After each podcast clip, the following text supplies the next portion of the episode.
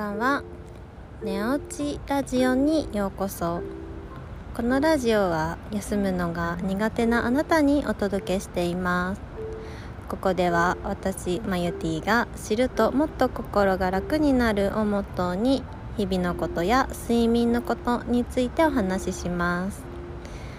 このラジオはあなたが寝る前にお届けします。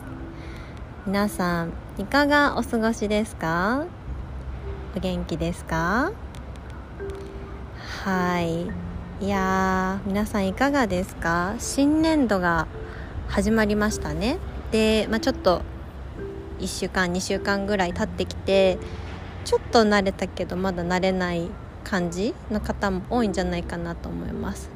結構今ぐらいが一番疲れが溜まってきているのではないでしょうか。でね、これをね聞いてくださっている方はすごくね、いろんな年代の方に聞いてもらってるんですけども、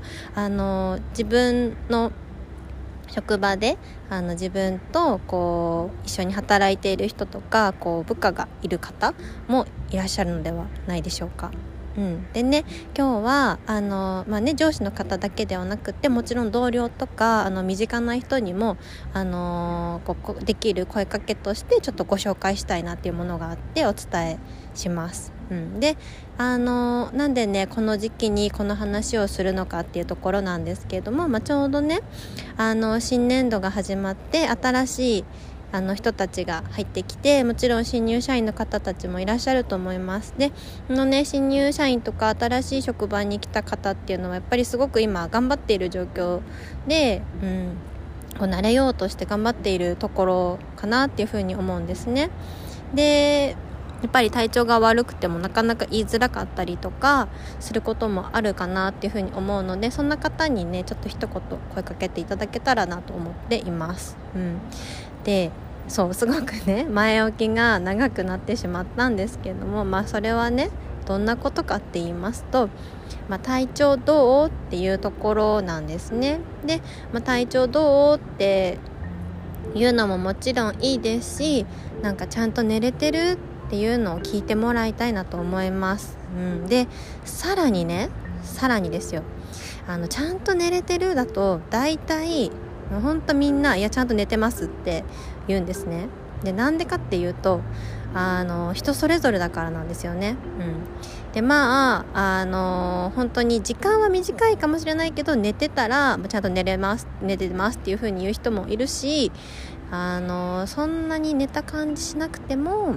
寝てますっていう人もいるんですね。なのでそこねちゃんと寝れてるっていう風に来て、ちゃんと夜すぐ寝れてるとか途中起きたりしないとか、寝てすっきりしてるとか、日中眠気ないっていう風なちょっと具体的な聞き方をしてもらいたいなと思っています。でね一番いろいろな聞き方をねその人に合わせて聞いてもらえたらいいなと思うんですけれども、一番聞いてもらいたいのは、ちゃんと、ね、寝れてるっていうので、寝てますって来たら、じゃあどのぐらい寝てるのとか、夜はずっと夜更かしせず寝てるのっていうところを聞いてもらいたいなと思います。でねやっぱりそこからいろんな体調面の話とかにつながってくるので、まずねそこを聞いてほしいなと思っています。なんかちょっとごめんなさい、同じような繰り返しになっちゃったんですけども、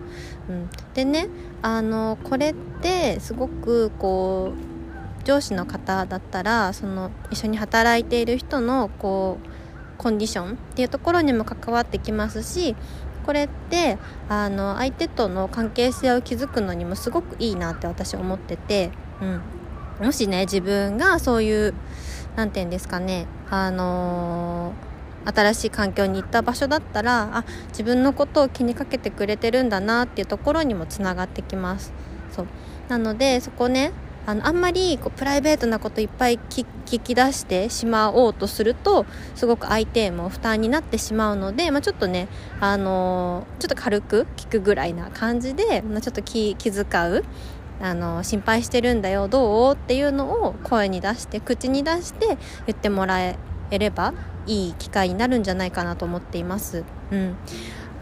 そう心配してる気持ちはあってもやっぱりそれがうまく伝えられないかったりとか、今の時代だとすごくねセクハラとかっていうところも敏感になっておられると、そういうのってすごい聞きづらい、睡眠ってすごいプライベートなことなんじゃないかなっていうふうに思って